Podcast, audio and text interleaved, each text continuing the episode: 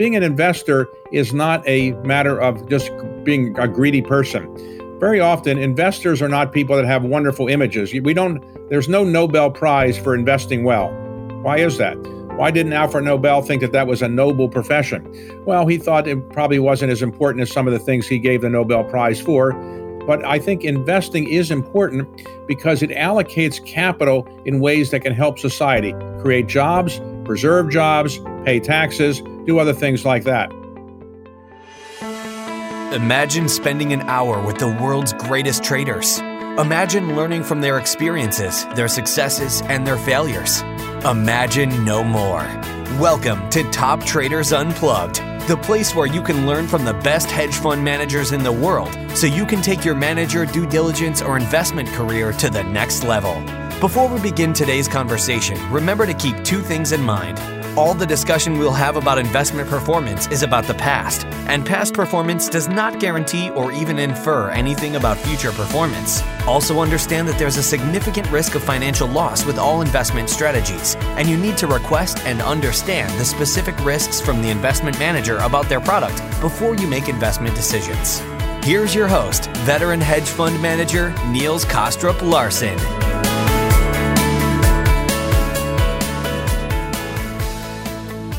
For me, the best part of my podcasting journey has been the opportunity to speak to a huge range of extraordinary people from all around the world. In this series, I have invited one of them, namely Kevin Coldiron, to host a series of in depth conversations to help uncover and explain new ideas to make you a better investor. In the series, Kevin will be speaking to authors of new books and research papers to better understand the global economy and the dynamics that shape it so that we can all successfully navigate the challenges within it. And with that, please welcome Kevin Coldiron. All right. Uh, thank you, Niels, and welcome everyone.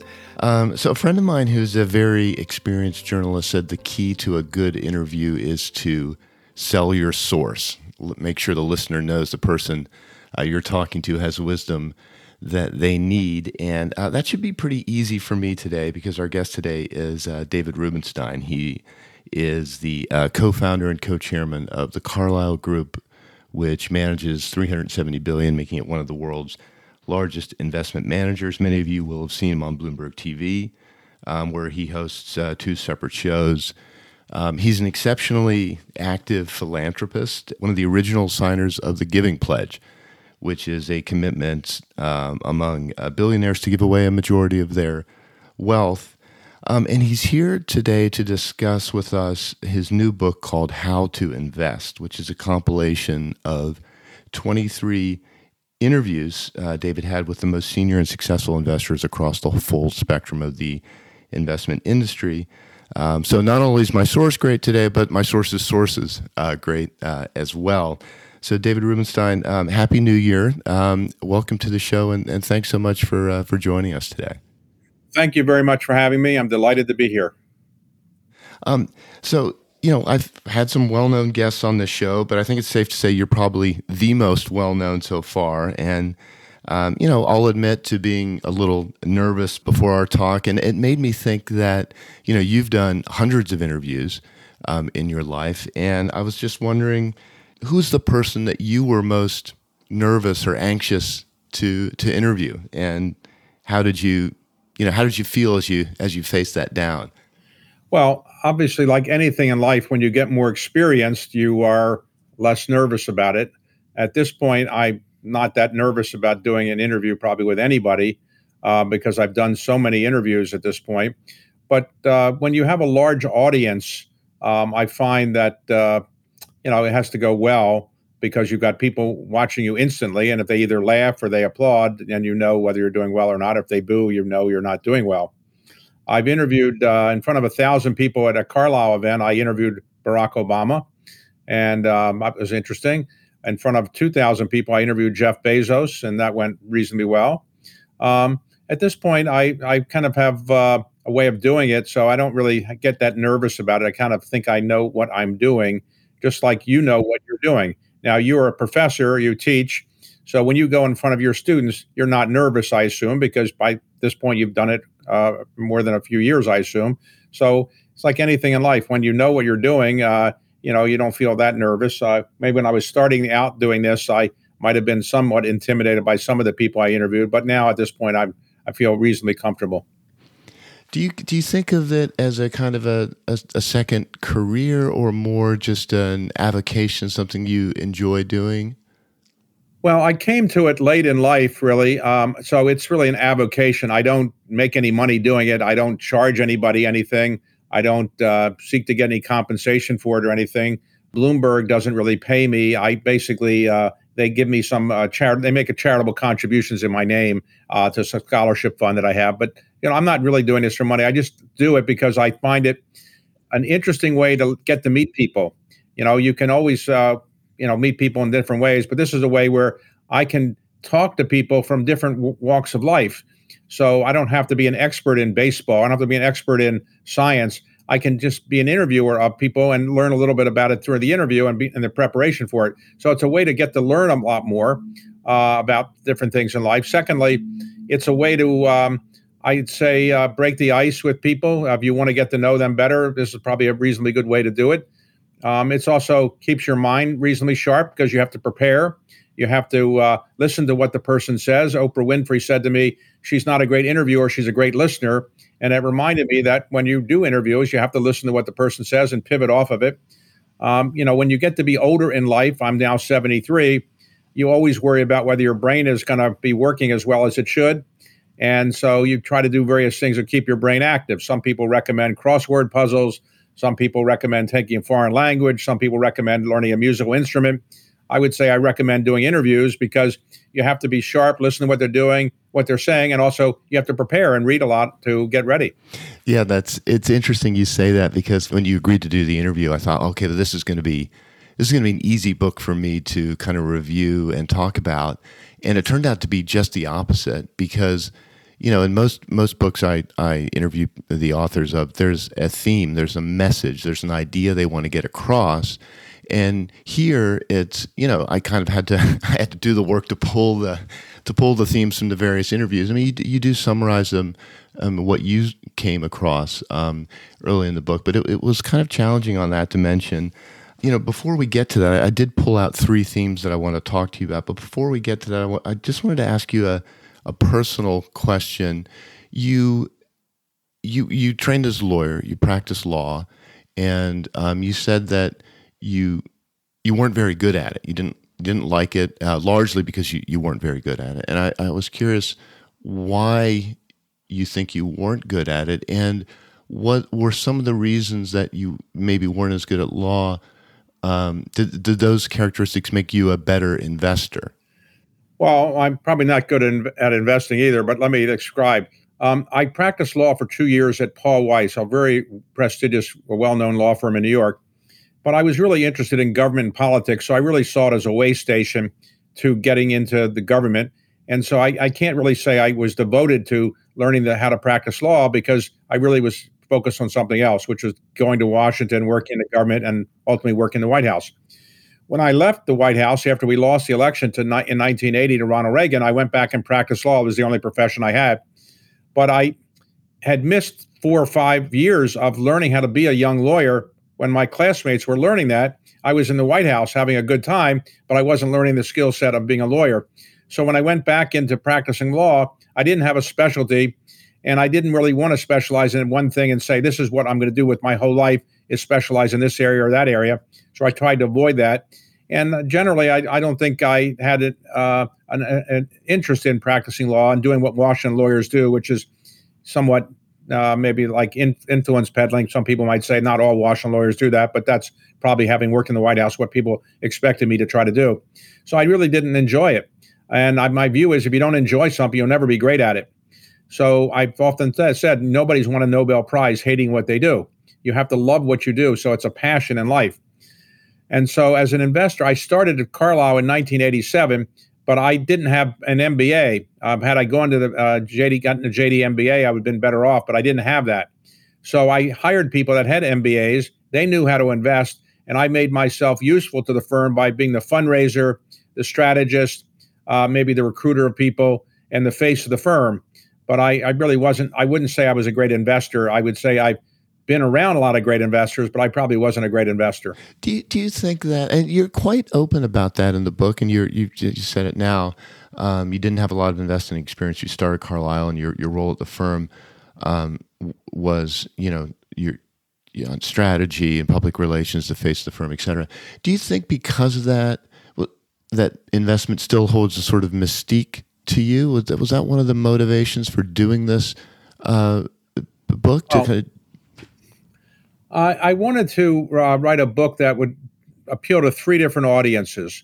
One is students who are thinking about a career in business, and I wanted to kind of say, well, a career in investments it can be very exciting it's not uh, boring. It's very exciting, can be quite rewarding as well. So I wanted to kind of talk to that audience. I also wanted to talk to people who want and mid midlife people, people who are not professional investors but want to want to be investors. They want to take some of the money they've made and invest it, go in the stock market, real estate, or whatever it might be. And I give them some my views on how they might do that. But also I wanted to talk to people who maybe midlife as well but they recognize they're not going to be great investors. They don't think they're going to be great at picking stocks, but they want to pick people who are going to manage their money well and really pick man- money managers. And I kind of went into uh, how they might do that. So I, I, was trying to appeal to different audiences, but give some of my experiences, my ups and downs, and you know hopefully make it interesting. The trick to any book is trying to make it work well for the reader. You want people to read your book. Nobody wants to write a book that nobody reads. And so I try to make it appeal to the average person. You don't have to be a superstar investor to enjoy this book, and probably superstar investors don't need to read this book. Yeah, I I, I like the the way you described your intended audience at the beginning, and and I really felt that, particularly for young people, students thinking about going into investment, you really hit the mark on two dimensions. One was, and I'd like to ask you about both if I could. Um, one was I don't know, uh, mistakes. Like you, you start the book by saying, "Hey, I've made here's some some bad decisions I've made," and then throughout the book, you know, the difficulties of these great investors comes through. I mean, Ray Dalio at one stage says he was bankrupt, had to borrow four thousand bucks from his dad just to to pay to pay the bills. Were you aware of those individual stories? when you set out, or did they they come through? In other words, was this an intentional thing in writing the book, is to say, hey, even the great investors make mistakes, or did that just sort of fall out of the interviews? Well, um, I had interviewed many of these people before, and many of them are people I know reasonably well. So I'd heard some of these stories before, and but I really, for those I didn't know, I assumed that everybody made mistakes in life. And if you're an investor, you have to make mistakes. Nobody bats a thousand. Even Warren Buffett's made many mistakes. So I thought everybody would have some mistakes. And what I find is that, as a general rule of thumb, I value humility over arrogance. And one of the ways I think people can show their humility is by talking about their mistakes. And generally, the people I interviewed have a fair amount of humility to them. So I thought they'd be willing to talk about it. If you, I find somebody that says, I've never made a mistake, I'm perfect, I, I just don't know how to say I did anything wrong, that's probably not somebody I would say is compatible with my own views in life. Uh, I think it's a good thing to admit mistakes and to learn from them. And what I was trying to say in the book to, to the reader is even the great investors have made mistakes, they admit it, and they go on to the next thing. I also said in the book that I still linger over my mistakes, you know, 30 years later. I'm still saying, why did I do that wrong? Whereas a lot of these great investors, they go over it, get over it the next day, and they're on to the next thing. And that's probably an important trait getting over your bad mistakes, learning from them, but getting over them and starting fresh. Do you think that's a a defining characteristic for someone who's thinking about going into investing? In other words, if you're someone who lingers over your mistakes, is that telling you, hey, maybe you know being a professional investor isn't for you? Well, I think if you linger over your mistakes, you'll just you know not get anything done. Because if you say, "Why did I do this wrong? Um, how did I do this so poorly?" and you just spend all your time on a psychiatrist's couch saying how terrible you are, you're probably not going to be a great investor. You probably have to get over it and say, look, people make mistakes. I got this wrong. I do think it's very good to look back and what you did wrong and not to ignore what you might learn from that mistake that you made. And I think that's an important trait as well.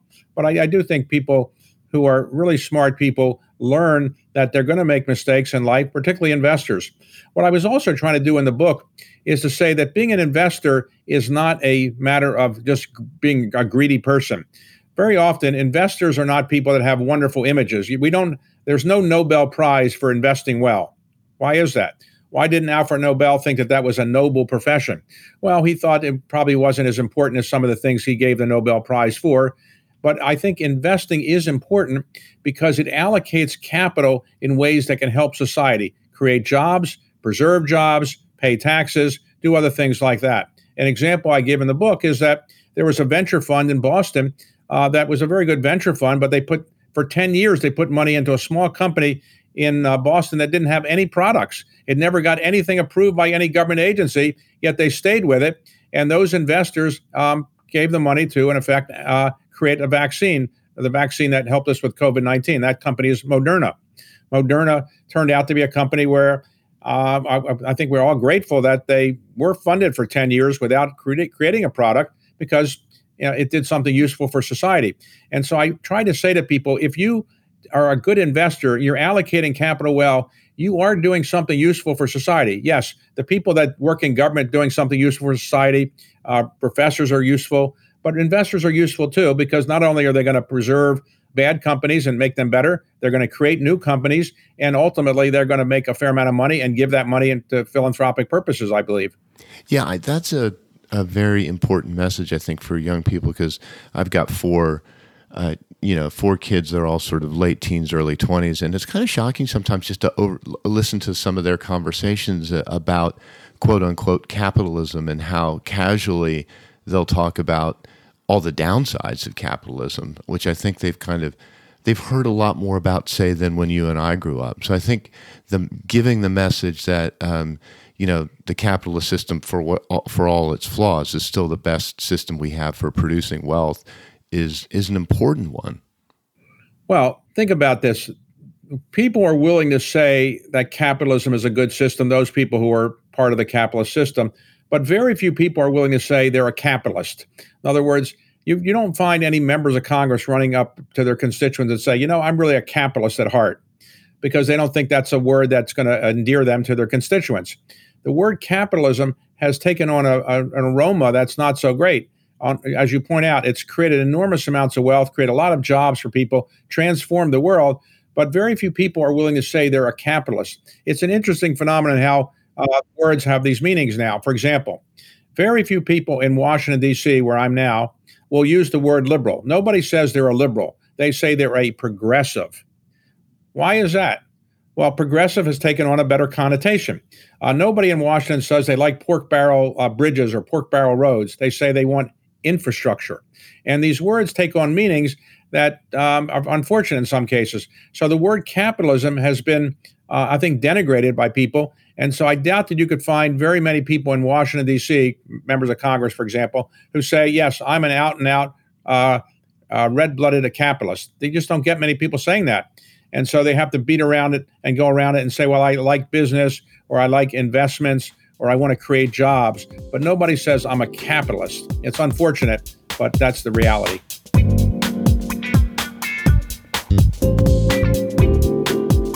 Um, I, I, wanted to go uh, just loop back to, you know, the the target audience um, idea, and um, so the one one thing I think would would appeal to young people thinking about going to investing is the notion that hey, you know, Ray Dalio has made mistakes. Uh, Jon Gray bought Hilton at you know 2007 and it went down 70%. He recovered. So you can make mistakes and survive.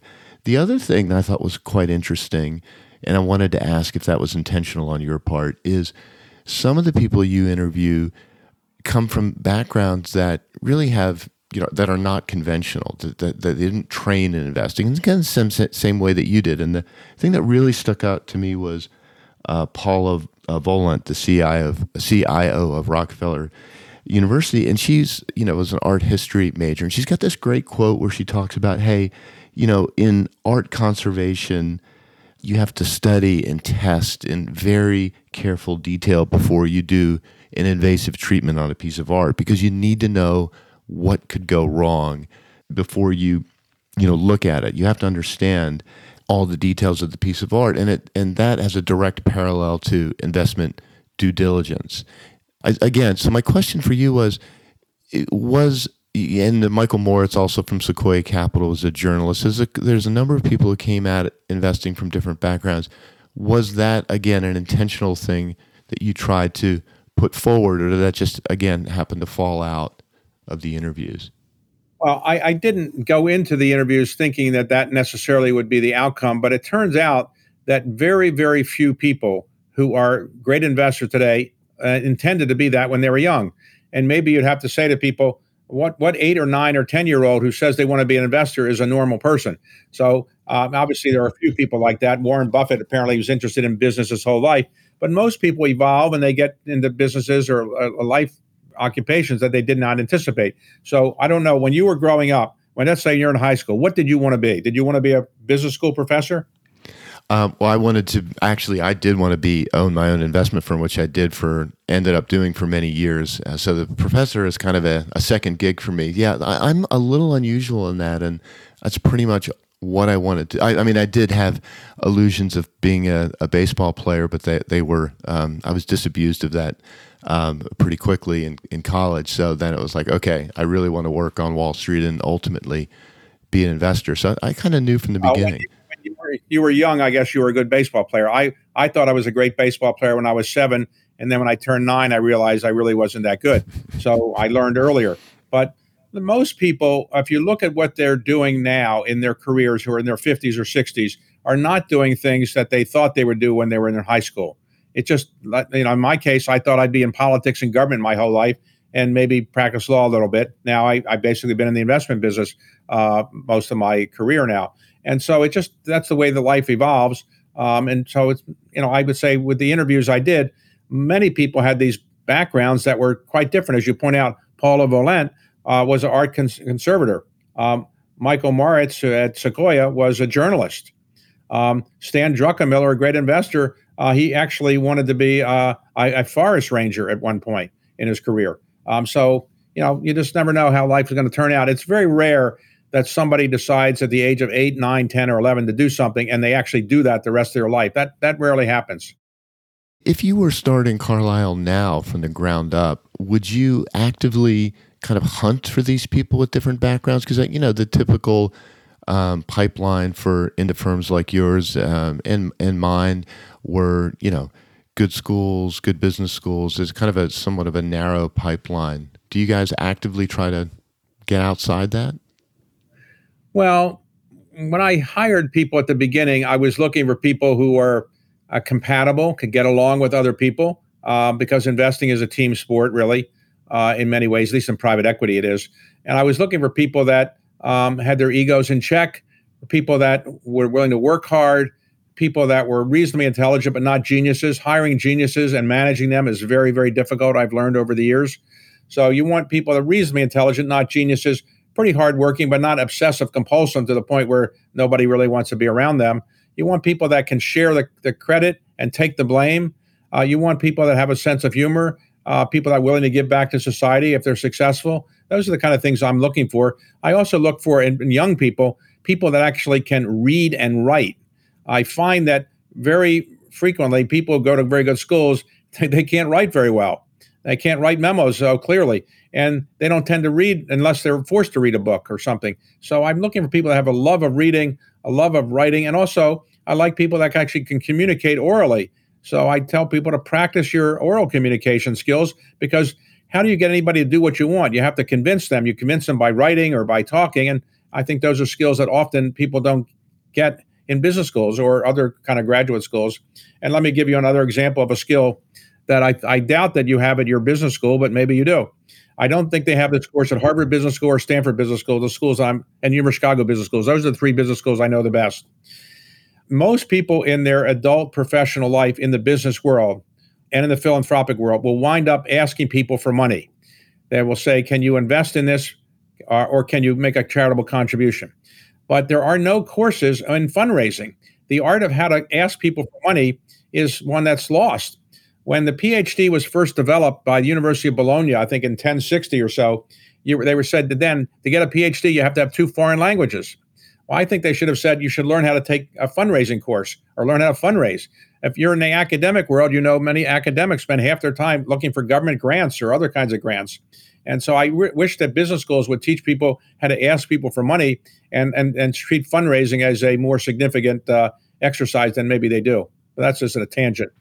Yeah, that, that's uh, that's fascinating. Um, I mean, that's something that I did for you know 20 years, and but I had no training in. Just sort of grad and was quite uncomfortable uh, doing it at the beginning, and then you just just sort of learned uh, learned on the job.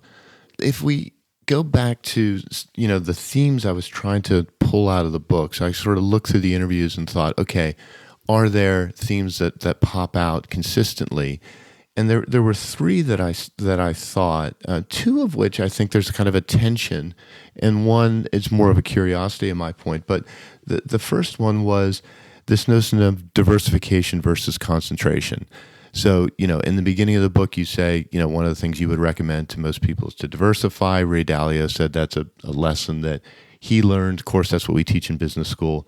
At the same time, you know, Stan Druckenmiller is saying almost all great investors are great concentrators. Warren Buffett is known for making big bets. Jon Gray from Blackbone, uh, Blackstone said that the best thing is to be a high conviction investor. So, you know, we've got this tension between, you know, spread out your risk uh, on the one hand, or you know, put it all into a small number of bets on the other. How do you think about that? How do you reconcile those two views? Well, as a general rule and thumb, a rule of thumb, the people that make great fortunes have are people that take a bet and just put their foot on the accelerator and just go ahead and that's it. Bill Gates started one company, Steve Jobs started another company. That was their life. Um, in the investing world, uh, George Soros famously said, you know, when you have a great idea, double down, triple down. That's what he did. Uh, but most people in life don't do that. Most people hedge their bets. They a little bit here, a little bit there. Um, don't take too big a risk. The people that take the big risks often fail, but often they succeed, succeed as well. So I guess in my own case, um, I'm probably more cautious, and so I don't put all my eggs in one basket. Um, had I done so, maybe I, my life would be different. But um, I think if you admire the great entrepreneurs and the great investors have really made big, big bets and they often worked out. The ones that didn't, you don't hear about them because they're not great investors. But even the investment professionals, even if they make a big bet, they don't usually bet so much money that they, if they fail, they're out of business. You know, I, maybe if I push back a little bit on that, because I mean, you've you've made a a, a great fortune in you know in almost any objective way. And so I'm assuming that you had a very, very concentrated bet just on the on your business that you founded. It was a concentrated bet in that sense, yes. Um, what I did is I decided to go in private equity and basically tunnel vision myself for 20 years. I didn't do any nonprofits, no philanthropy, no outside boards, nothing for 20 years. And basically, what I did is I came up with a business model that more or less is what the large private equity firms have pursued, which is to say, have multiple disciplines, not just buyouts, but have growth capital, venture capital, real estate, debt, and so forth, and then globalize it and have have all these kind of entities in different disciplines, but also have it all over the world. And that was a the concept that I basically put my foot on the accelerator on and spent 20 years recruiting people, raising the money for that. So I did take a bet. Now, suppose private equity had scandals all over the place and people didn't want to go into private equity uh, five years ago, 10 years ago, I would have wasted, you know, 20 plus years building this model. And people didn't want to go give us money, then it probably would have been a wasted bet. But I did, in fact, double and triple down on the model that I had in private equity. And that was my my career. Uh, that when I when it became clear that it was going to be successful and I could ease up a bit, I then got more involved in philanthropy and all the nonprofit things I'm now involved with. But but along the way, presumably you're you're most of your net worth was in in Carlyle and you didn't actively try to diversify it. You're like, "Hey, I've got I've got a good thing. I believe in it, high conviction, and I'm going to stick with that." That's correct. I mean, I have the advantage that I was on the investment committees. I'm hiring the people that are doing the deals, and so I kind of knew what was going on. But you know, economic circumstances could go against us. We had the Great Recession. We made a lot of mistakes in that area. So yeah, I, you know, could say I got lucky in many ways, and I, I'd certainly be the first to say I got lucky uh, when I was in high school, nobody thought I'd be a great investor, and in college, nobody thought I'd be a great anything. I doubt if anybody in my college class even knew I was in the class. Probably, um, I became the chairman of the board of my alma mater, and now the chairman of the board of my university where I went to law school. I doubt anybody in either my law school class or my college class if they could could even remember my name because I wasn't all, all that great, but I got lucky.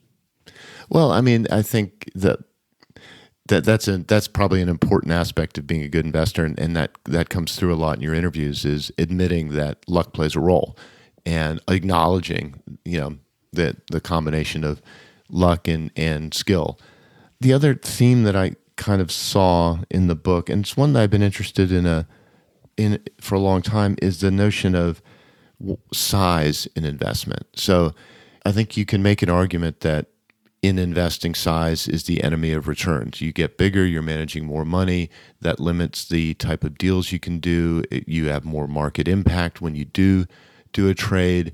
Um, on the other hand, investment firms obviously have an economic incentive to grow. They get more fees.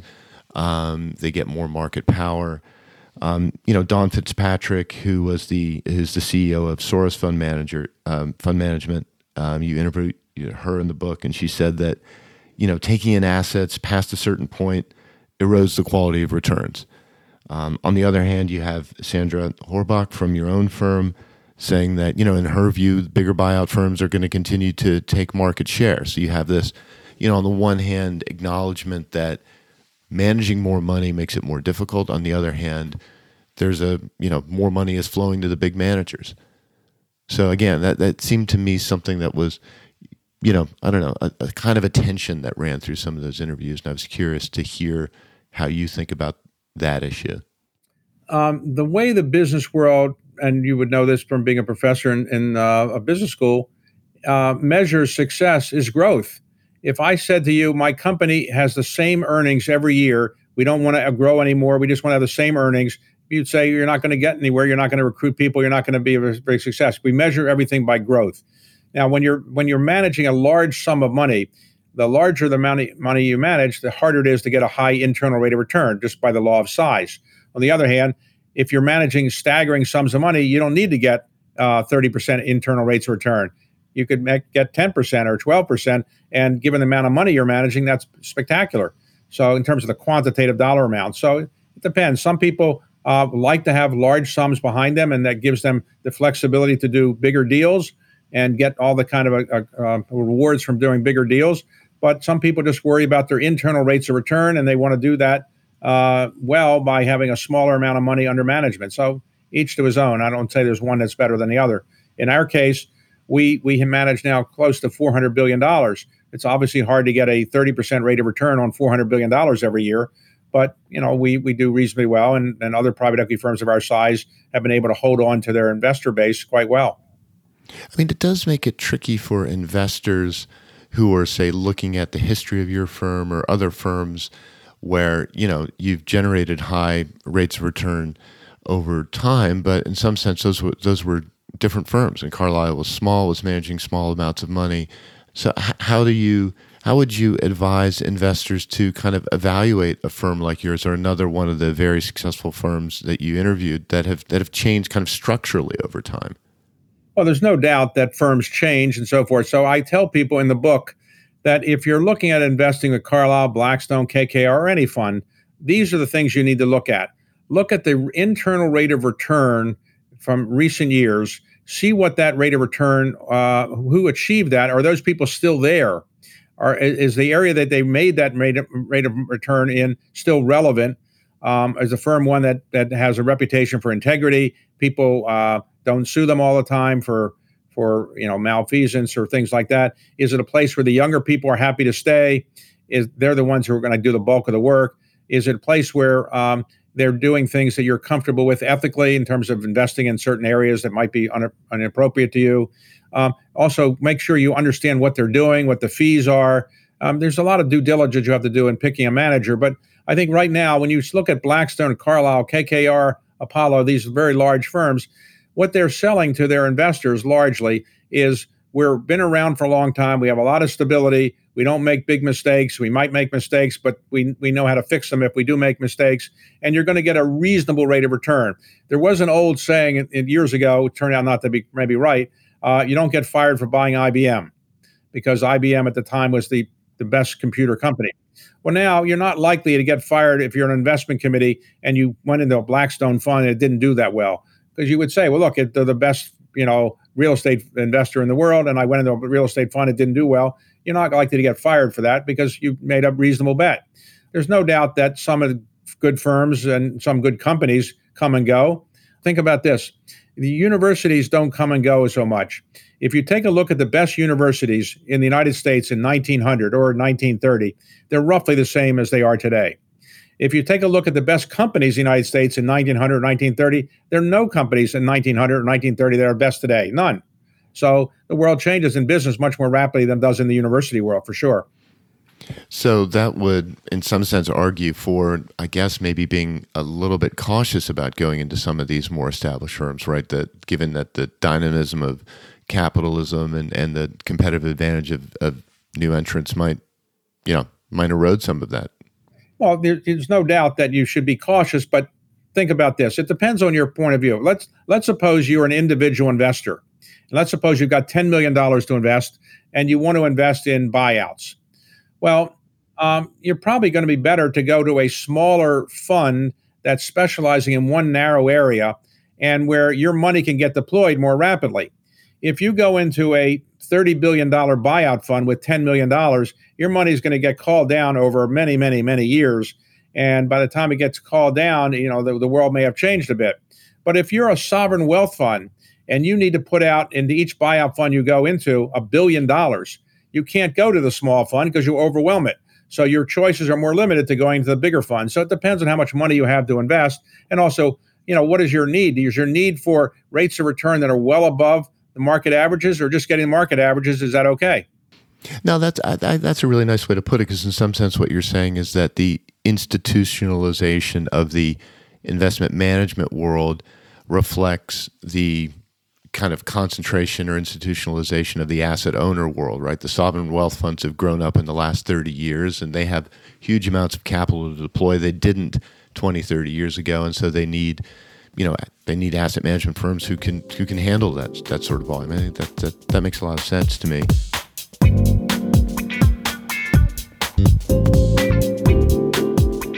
you know, ph- philanthropy is something that you've mentioned a couple times in, just in our conversation. It's a theme that you know that, that runs throughout the book. Um, you know, you, are a signer of the of the Giving Pledge, as are I think at least four other people in the book. I, I really appreciated how at the beginning of the book, you know, you framed the motivation for philanthropy, and you said, "Hey, look, part of it is just you know people get some." social approval for, for being philanthropists. That's not the entire motivation, but you you know you acknowledge that that's part of it, and I think that that's absolutely right. Um, I, am curious to hear from you your kind of a, a, kind of a broader view on how much we as a society ought to be relying on philanthropy for a you know a redistribution of wealth, or do, do we need a redistribution of wealth? or how active the government should be in trying to to do that? Well, as you know, um, there is criticism of philanthropists these days because people are saying, well, why should Bill Gates decide what is an important priority for our society? And uh, some people might say, why should David Rubenstein decide why it's important? Who elected him or who elected Bill Gates? Um, that's a fair point, but you have to put it in context. Uh, the U.S. government, for example, has a budget this year probably close to $7 trillion. $7 trillion. The amount of philanthropy given in the United States this year will probably be around $450 billion or so. So under 1 trillion, uh, under a half a billion. So it's not as if, you know, the, the people giving away philanthropy, and I should point out that 40% of that 450 to 500 billion is given to religious institutions, which are, you know, a little bit different, but we count it as philanthropy. But if you were to take the kind of things that are trying to change things non-religious wise, you're talking about probably 1% of GDP, 2% of GDP, very small percentage. So it's hard to believe that the 1% or 2% of GDP going into philanthropy is really going to change society all that much. It's kind of what I call a, a kickstart. You know, if you, um, let's suppose you realize that we have a problem with, let's say, illiteracy in our country, which we do. Um, maybe a foundation can create some more incentives for people to want to focus on that and the government doesn't really quite do it that well. But it's not like any big problem can be truly solved by philanthropists uh, because the government has so much more money to devote to things, and the government in the end is really going to be the uh, the 800 pound gorilla in solving any social problem or or not solving it. But but they have so much more money. So I, I understand the argument, but I, I don't think it's completely fair. Um, and I do think it's a good idea to let people decide what to do with their own money. So in my case, for example, if I was taxed at 90 percent uh, and as you know, the marginal tax rate in the 1960s in the United States was 90%. Now, nobody paid it, but it was theoretically 90%.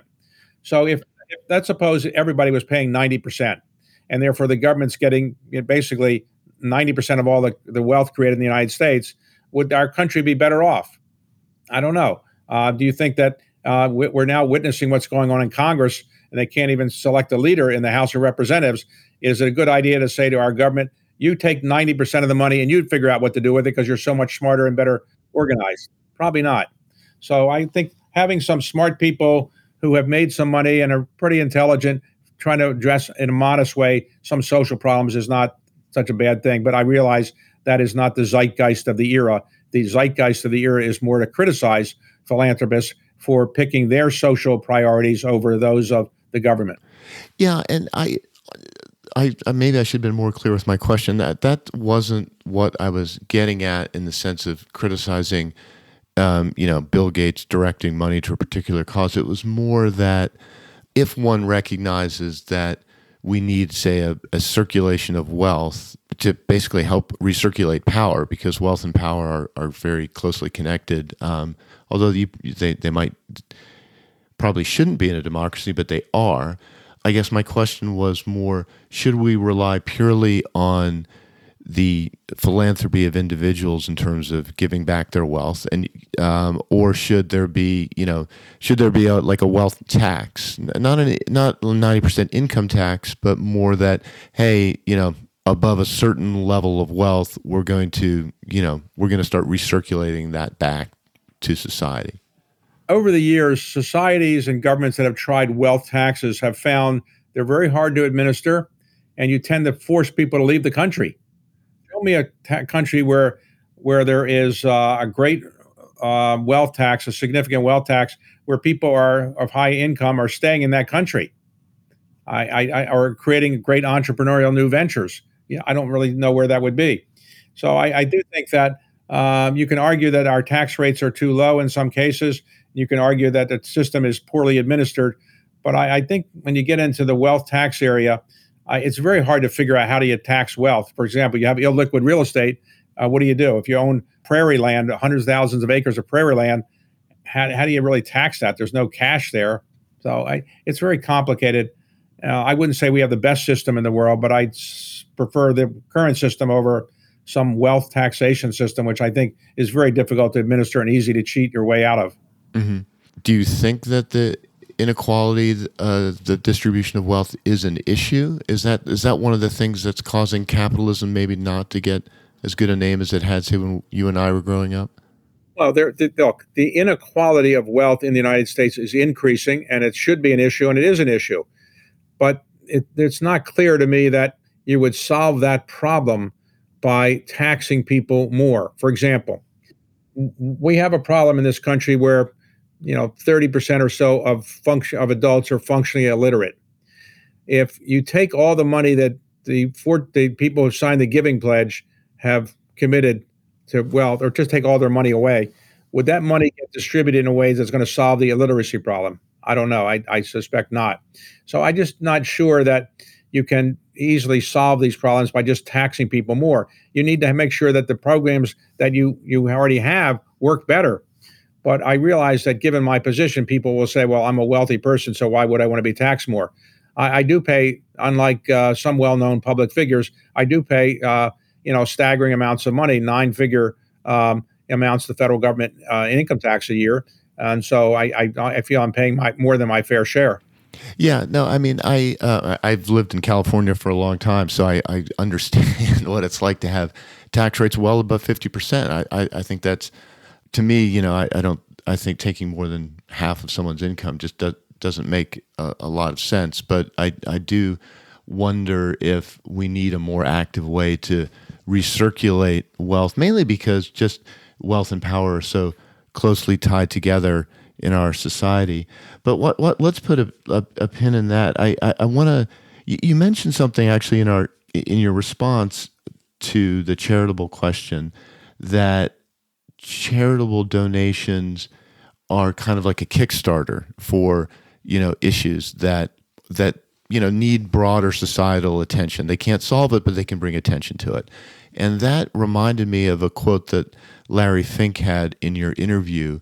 And he said hey when finance recognizes a problem it brings it forward. In other words when fi- when the markets say hey esg is an issue it doesn't solve the problem, but it brings it into our consciousness. And I feel, I, I just thought that was an, an really, really clear way of expressing what's happened with ESG in that, you know, it was something that was kind of out there, but that what nothing was really happening. And then when firms like BlackRock uh, started making it central to their business model, it, it really did force it to be come to the attention of the broader society.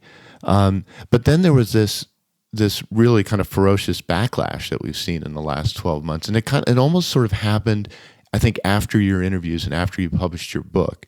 Um, and so my question is were you surprised by how by the scale and nature of the backlash against blackrock and, and esg in general?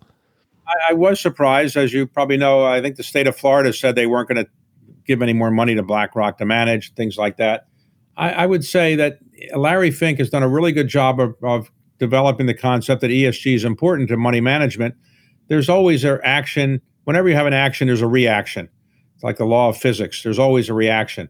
And I think this reaction came about in part because a concern about political correctness, but also the war in Ukraine uh, emphasized how important it is to have oil and gas to people to heat their homes and so forth during winter. And people are saying, well, we're more focused on climate change than we are about heating people's homes in a time of crisis like the Ukraine war. But I don't think the ESG movement's gone away. It, it you know, nothing uh, goes forward in a straight line all the way to the sun. You have oscillations, and there's an oscillation here. Maybe it's a down period, but ESG is here to stay, and it's not going away. Maybe it'll be going somewhat slower than it would have otherwise been, but I, I don't think it's it's going away when when you're on I, I, don't know if you're currently on any investment committees for for the you know various charitable institutions that you support. So how do you how do you think about that then in terms of you know um, investing in say i mean i could probably make the case that investing in i don't know natural gas pipelines and infrastructure is actually good for the environment in the sense that it makes you know the energy transition you know faster. I uh, number of investment committees, and I chair a number of them as well in the nonprofit area. Um, if it's a government oriented agency, for example, like the National Gallery of Art, I chair its investment committee. There, we are very sensitive uh, to uh, diversity, DEI, ESG, and we we have metrics and we've uh, put into place ways that we would measure how we're doing in that area. Um, some nonprofits I'm involved with are less focused on it, uh, they're not completely ignoring it, but they're just less focused on it because they're more focused on rate of return, and they often have a view that rate of return will be be higher if you don't focus on those things. I don't agree with that, but that's a more conventional point of view. Um, so, yeah, I would say people are focused on it, and the nonprofit world tends to be more focused on ESG than I would say the for-profit world at this moment.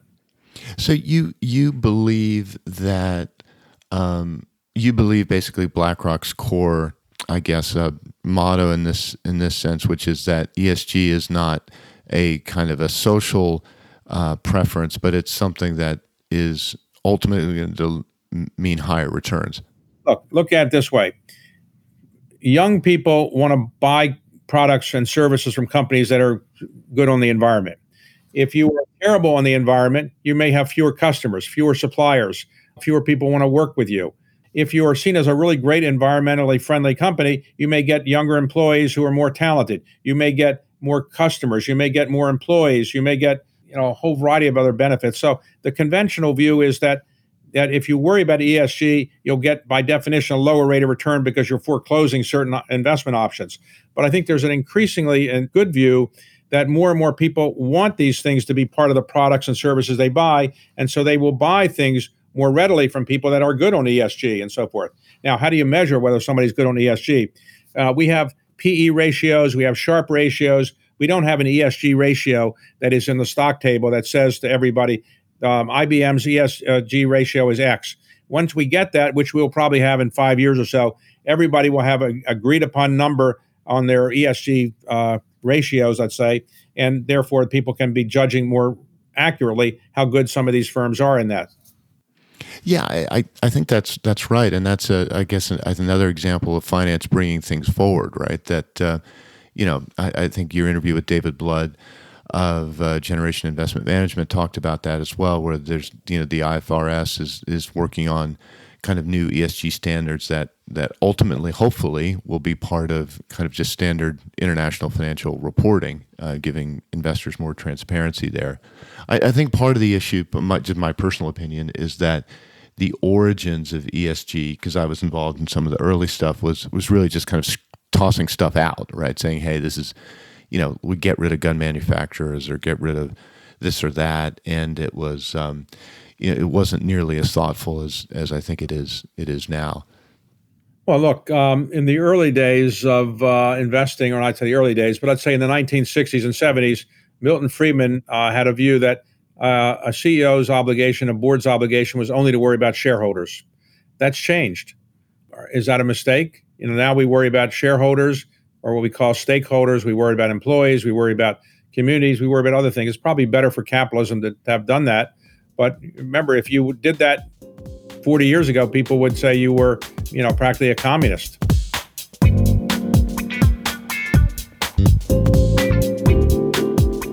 We're we're coming up here on on uh, a time limit, and um, so maybe I just if I could ask you a couple, maybe more personal questions to to wrap up.